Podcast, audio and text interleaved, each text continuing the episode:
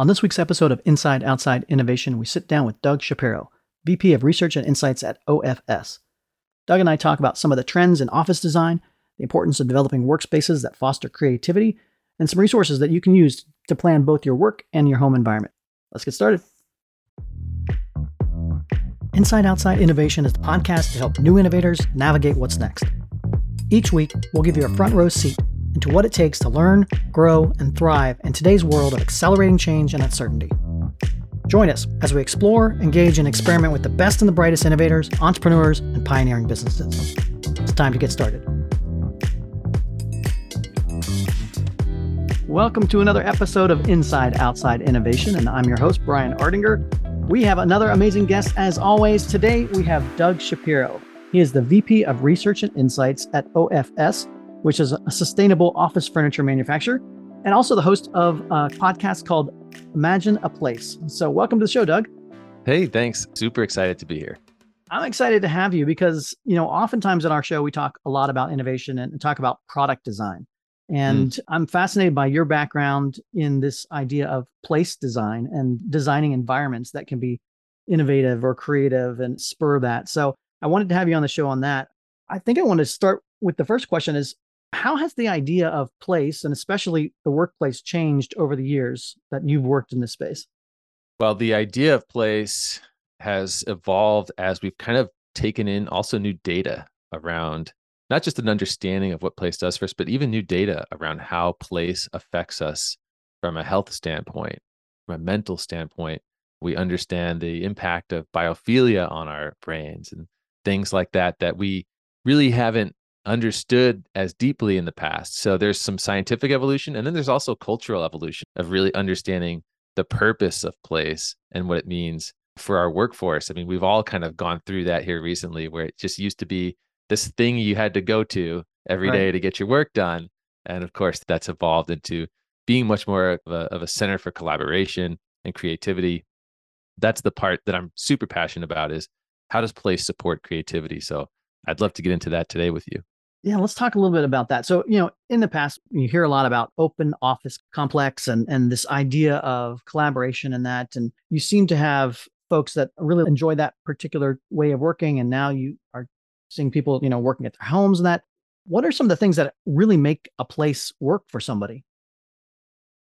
The most important word I would say is choice, because, you know, if you tracked your activities throughout a day, it's rare that you're going to spend an entire day engaged in one part of your brain doing that same activity over and over again, right?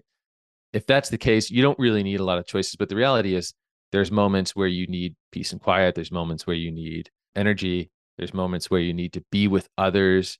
And then we also have our own neurodiversity about us. I mean, some people are very hyposensitive and they need high energy environments, and other people are hypersensitive and they need to be in places that are more relaxed to do their best work. So the key is choice. I think that's the way you make environments work for people today. I'm really drawn to this evolution away from knowledge work into creative work. And I think mm-hmm. that's a major change we're seeing in workplace today. I think it's really heavily driven by AI and the impact of AI on our jobs. So that's something I'd love to kind of get in with you and explore and see how we're moving from knowledge work to creative work. So tell me a little bit about what you're seeing with the clients that you're working with and the things that you design to make it effective in that particular environment. I think it's really um, almost like a, a major cultural change to embrace maybe how far we have to go to be great at creative work. I actually, I've, I've thought about this. Knowledge work, that phrase has been around since the 50s. Peter mm-hmm. Drucker coined it.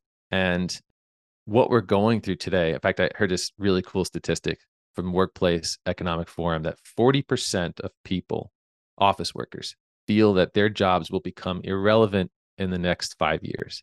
That's a huge number. Yeah.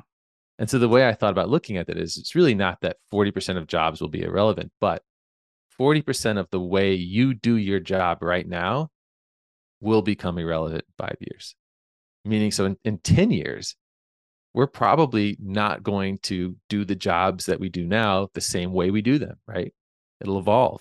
And I think AI is at the is the undercurrent kind of shifting that.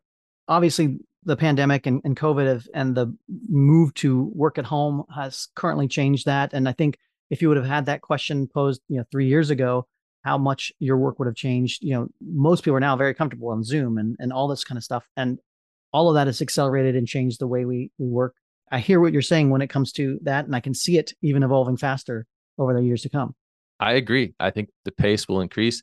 So, you know, how does an environment respond to that sort of pace? Agility is is at the key of that, you know, mm-hmm. investing less in physical structures that are anchored and permanent, but more in tools and structures that have the ability to keep pace with change. So we're seeing that. We're seeing this sort of phrase soft architecture kind of emerge mm-hmm. Where people are investing in forms of separation and space creation that are more mobile and more easy to manipulate, really even from a day-to-day standpoint.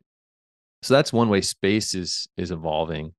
I feel like our biggest challenge is how do we get as good at creative work as we've become at knowledge work? Hmm. That's the big, big shift I'm thinking about because I feel like our whole office system, our culture, it was based on efficiency, recording, passing, storing information, using logic to make decisions. Like that was what the office culture was built on. And that is key to being great at knowledge work. Being great at creative work is a whole different animal and requires, I mean, it's really a sea change we're looking at. It's interesting you phrase it that way because it very much maps to why corporates are typically not very good at innovation. You know, they've developed systems and that in place for exploitation. You know, they figured out a business model that works, they optimize for it, they hire for it, they do all that. And innovation is very much the opposite, very much like you said, the creative side of things, where you're in this exploration mode where you don't all have all the answers and you have to try things and experiment and fail and, and do things differently than you have done in the past.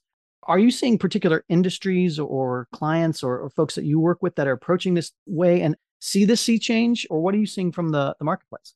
What I've seen generally is an understanding that we have to be more casual in our interactions.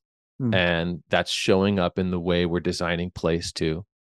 We're bringing more humor even into the way we physically represent our company in an office, right?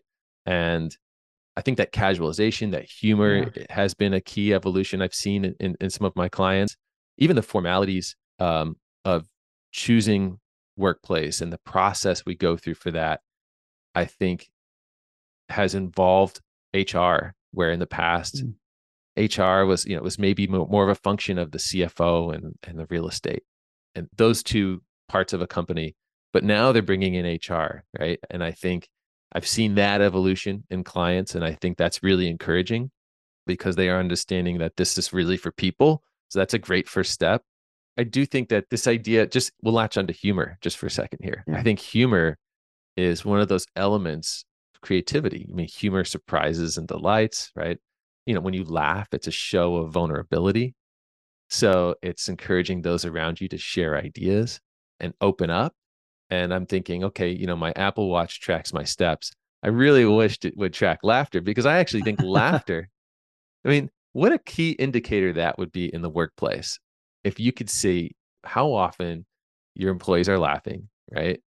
And that's a good show of health. It's a good show of culture. And I think it's a good show of a creative climate. I'm kind of looking like, all right, well, if you're tracking laughter as a key metric, which I think is is not just for fun sake, like that's a I think a key indicator. How would that change the decision making process around the office? How would it change the environment, the physical environment? You know, if laughter was an important metric, which I believe it is. I think it also indicates employee retention. I mean, you're 10 times more likely to stay in a job if you have friends. You're 10 times more likely to have friends if you're laughing together. I mean, it's, it's, it's, a, it's a totally different thing. I'm interested in that just as one little idea of how we have to revolutionize our thinking of what work is and how do we make it more human. Are you seeing examples in what you're developing or what you've seen out there in the marketplace for how to either track that or, encourage that or infuse that level of play or creativity into a workspace? I will say that the idea of a formal boardroom, mm. you hmm. know, of some of the more formal spaces, even a formal reception area, right? Those are changing. In fact, you know, an idea of how we humanize work and workplace interactions. One representation of it is even the green wall, you know, that the entry lobby was to create a big, open, beautiful space for people to walk in. And there was always the big green wall right behind the reception desk. And then all the work was happening behind it. And none, none of that good stuff was there.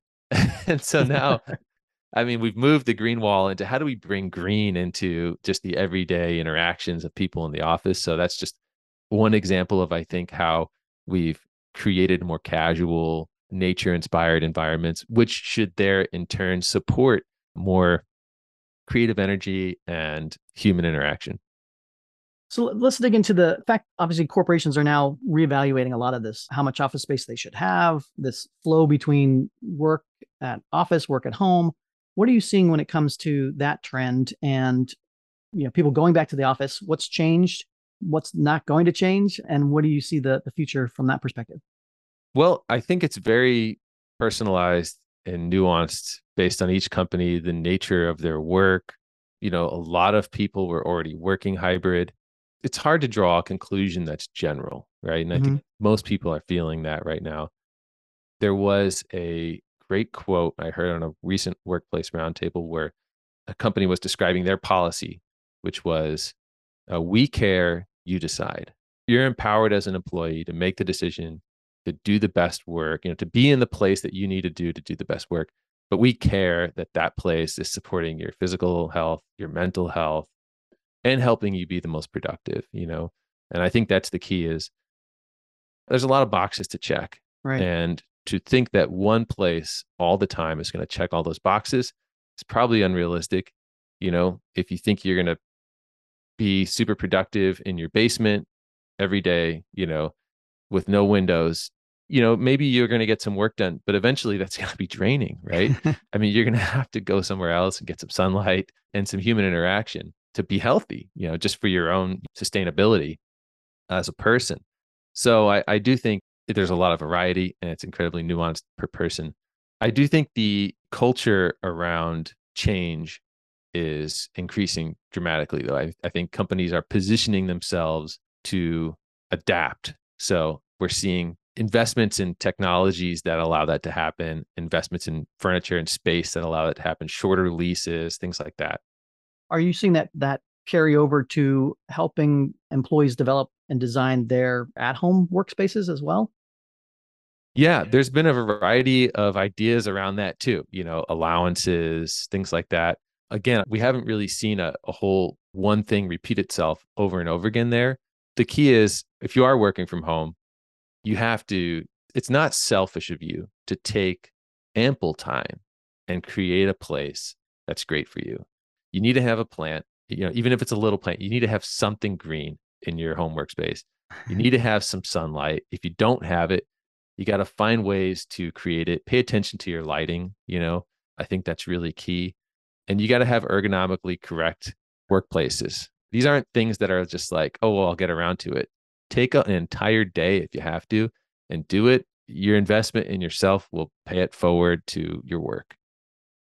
So you host a podcast called Imagine a Place where you talk to designers and developers and, and all sorts of folks in that space. What are you talking to them about? What are some of the cool trends or topics that are popping up in the podcast that uh, you'd like to share with us? Sure. Well, I have a personal interest around creativity. And so I always ask for creative advice. I ask about being creative. And so I've collected little tidbits of insights from my guests around that because they are in the design field and creativity is a huge part of their work. And so it's been kind of fun. And I think one of the things that consistently comes up is judgment and how judgment is the ultimate killer of creativity. And so even when we design spaces, is this a space that will create a sense of judgment. You know, if you if you picture your old boardroom, it's just dripping with judgment. I was most creative when I would tell stories to my kids at night. I'd sit at the end of their bed and there was no there was no advantage to playing it safe. You know, you were supposed to be outlandish, right, with the stories you would tell. Well, it's hard to have that same attitude in a workplace, but how do we how do we do that? How do we get there? And so that's been a fun conversation to explore with guests. And then even like this idea of stepping stones has been a good one where I had a guest share with me that some of the, the best ideas happen when people share their bad ideas hmm. because it's a stepping stone to the next good idea. And so the workplace culture that I think we try to create in the design field is one where people are psychologically safe, where they really feel like they can share anything and it'll maybe lead to the next big idea. You mentioned your kids, and I was going to ask a question about how do you stay creative? I understand you wrote a children's book called The Frocks. Can you talk a little yes. bit about that and how how that played out in your own development of your own creativity? Yeah, sure. I would tell these stories to my kids at night, and it was almost like a practice for me because you go through the day as an adult and you have so many decisions to make. You're almost forced to stay kind of left brained through most of that day. Right? right. And then at the end of the day, you get to sit down and you're exhausted and the kids ask for a story and it's like, oh gosh, you know, you're too tired. But I started to embrace it like, oh, this is like doing push-ups, you know, like I'm gonna do this to to work on my creativity. And so I would find something in the room that would inspire an idea. But then I started preparing myself. I knew I was going to have to tell this story at night. So I would look for things during the day and thought, you know, like, well, what if that was a little more interesting or a little more magical? You know, like if I found a firefly, you know, how could I tell a story about a firefly? Right. And that would lead to something crazy. So that's just one example, which eventually led to this book that I wrote about a kid who has got a hole in his socks, end up that there's a little animal in his sock drawer that's been eating holes in his socks, right? It's cute and fun. I think one of the uh, big things I took away as I started to understand why was I more creative at night. It w- wasn't just the setting. The setting was important. This, this idea that there's no judgment there, right? So you can be yourself and you can say silly things, but also the time of day. Mm. So this leads to something. If you think about like there's that matrix of urgency and importance. And so often we're always in the urgent and important space. And then after the urgent and important space, we usually go down to things that are urgent and not important and we don't spend enough time in the important non-urgent world and at the end of the day i was kind of done with my emails you know i kind of checked all the urgent boxes and it allowed me to be more creative and i was thinking you know we don't have to wait till the end of the day when our work is done to think creatively we just need to figure out how to shift into that non-urgent important world on demand. And so that's what I'm trying to train my brain to do differently now is how do I get to that mindset, but do it during the day? Yeah, hopefully we can all find those little moments in time, whether it's running or in the shower or whatever, to crime or help us stay creative in that when it's such a changing, accelerating world that we're living in.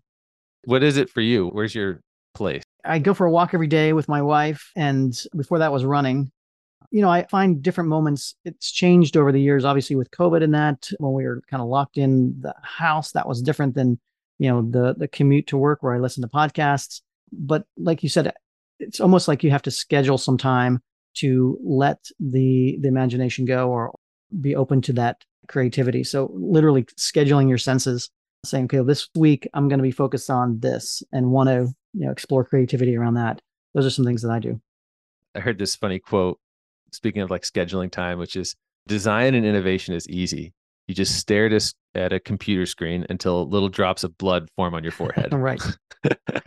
And so it it is one of those things where it's like it can't be forced out. It's like a I related it to a Chinese finger trap. You know, yeah. if you try to pull creativity out of you, right, you're just going to be stuck. So you kind of have to find those moments where you can like relax yourself into it if you're good enough to schedule time to do it and you're disciplined enough to say, you know, I'm going to get into that headspace, I think it's very doable. So the last question I want to ask is uh, for all the audience out there that maybe wants to dig into this topic a little bit more, learn a bit more about how they can develop their own office space or their or their home space and that. What resources uh, should they be following or or places where they can go to find out more? Well, it depends on the scale that you're looking for. You know, if you're really looking to reinvent your office, the interior design community at large is deep into this space. They're following, you know, not only the things that you might kind of classically relate to interior design, but they're also understanding the psychology of the workforce today, some of the greatest challenges ahead. They're understanding the importance of creating agile environments and meeting business objectives. And so I would say starting with the interior design community as as kind of a, a general consultant through that process of reinventing your office is a great place to start. When it comes to the home office, what I would say is that you want to build in some mobility, whether you like to stand or not. Having a height adjustable desk Right. is important because not all desks are the right height for you either. So it's not always just about sitting and standing, it's about finding the perfect level for you. So I would say, you know, you want to build in mobility, you want to bring in plant life, you want to bring in sunlight. And in terms of resources for you, you know, I would encourage you to stay away from the cheap stuff on Amazon or whatever it might be, because also you want to make a decision where it's not doing harm to the environment. I think that's what's key too. This stuff will eventually, if you buy junk, it's going to end up in the landfill in five Yeah. years. And it's incredible how much furniture ends up in the landfill. And that's a big area of work for our industry is to say, how do we create things that are meaningful for decades and don't end up in the landfill? That's great stuff. And Doug, I want to thank you for coming on Inside Outside Innovation to kind of share your thoughts on this particular topic. It's fascinating and, and I think so important for folks to have in their back pocket some of these core concepts and that. So thank you for coming on and sharing. If people want to find out more about yourself or about OFS, what are some ways to do that? Well, you can check out our podcast, Imagine a Place. It's on anywhere you'd find a podcast. And then we're on OFS.com, is where you can kind of see and understand furniture. And we have a great new platform called U Plus on there. So if you look up OFS U Plus, you'll find great resources on how you might think about your workplace differently. Excellent. Well, I'll check that out. Thanks, Doug, for coming on the show and look forward to continuing the conversation in the years to come. Real honor, Brian. Thank you so much. That's it for another episode of Inside Outside Innovation. If you want to learn more about our team, our content, our services, check out insideoutside.io or follow us on Twitter at the IO Podcast or at Ardinger. Until next time, go out and innovate.